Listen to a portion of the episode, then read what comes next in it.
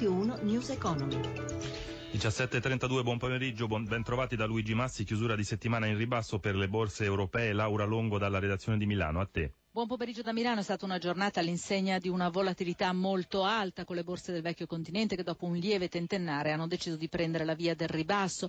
In fase di prechiusura Piazza Affari cede oltre un punto e mezzo percentuale, ribassi di mezzo punto per Londra, Francoforte lascia sul terreno l'1%, Parigi lo 0,60%. A far sentire nuovo, si fa sentire il nuovo ribasso del prezzo del petrolio dopo che l'Arabia Saudita ha chiarito di non essere pronta a tagliare la produzione petrolifera, il barile di greggio di riferimento statunitense è sceso di nuovo sotto i 30 dollari al barile. Sul listino milanese si risente della nuova ondata di vendite che ha interessato il comparto bancario, in particolare BPR meno 6%, in rosso anche Saipem che cede il 3%, acquisti selettivi per Mediaset che sale i 3 punti percentuali sull'ipotesi di un interesse di Vivendi per Premium, la pay del Biscione. Su fronte dei cambi euro in lieve calo sul dollaro, scambia 1,11 mentre sul fronte obbligazionario lo spread BTP Bund si stabilizza a 100 137 punti base, portando il rendimento del decennale all'1,57%.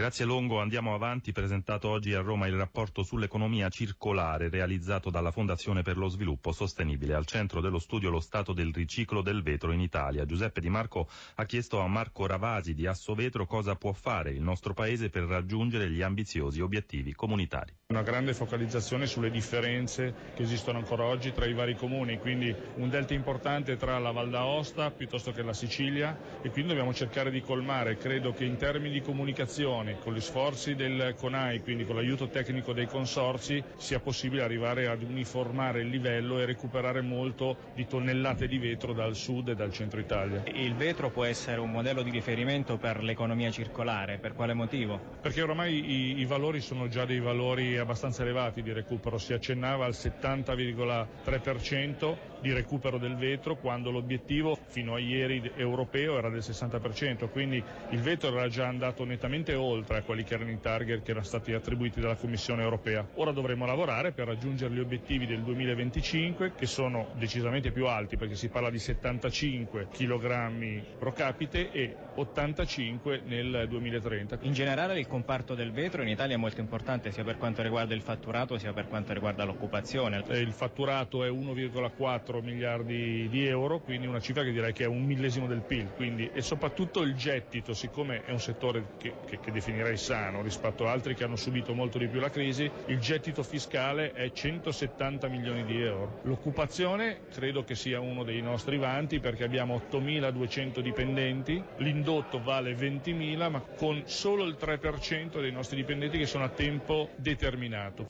E restiamo più o meno in tema di sviluppo sostenibile. Fa discutere in queste ore la ridefinizione delle acque territoriali tra Italia e Francia. L'accordo non è ancora ratificato dal Parlamento, ma polemiche politiche a parte c'è preoccupazione nel settore ittico per le ricadute sulla pesca di gamberi e di pesce spada e quindi sull'occupazione. Sentiamo il servizio di Paola Bonanni. Nessuna ratifica da parte italiana, quindi nessun accordo in vigore sulla delimitazione delle aree marittime di rispettiva giurisdizione tra Italia e Francia. La firma dell'intesa, frutto di un negoziato avviato nel 2006 e terminato nel 2012, risale al marzo scorso, ma l'iter parlamentare in Italia non è stato avviato. Il sottosegretario alle politiche agricole con delega alla pesca, Giuseppe Castiglione.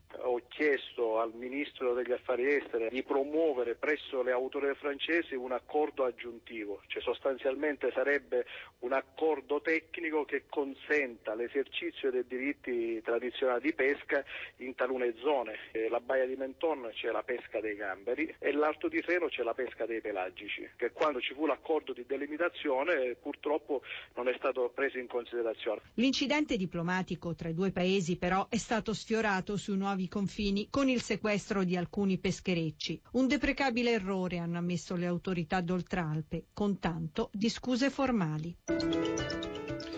News Economy torna lunedì, ma non perdete domani alle 10.35 sempre su Radio 1 l'appuntamento con il nostro settimanale News Economy Magazine in regia Renzo Zaninotto da Luigi Massi. Buon proseguimento d'ascolto su RAI Radio 1. Radio 1 News Economy.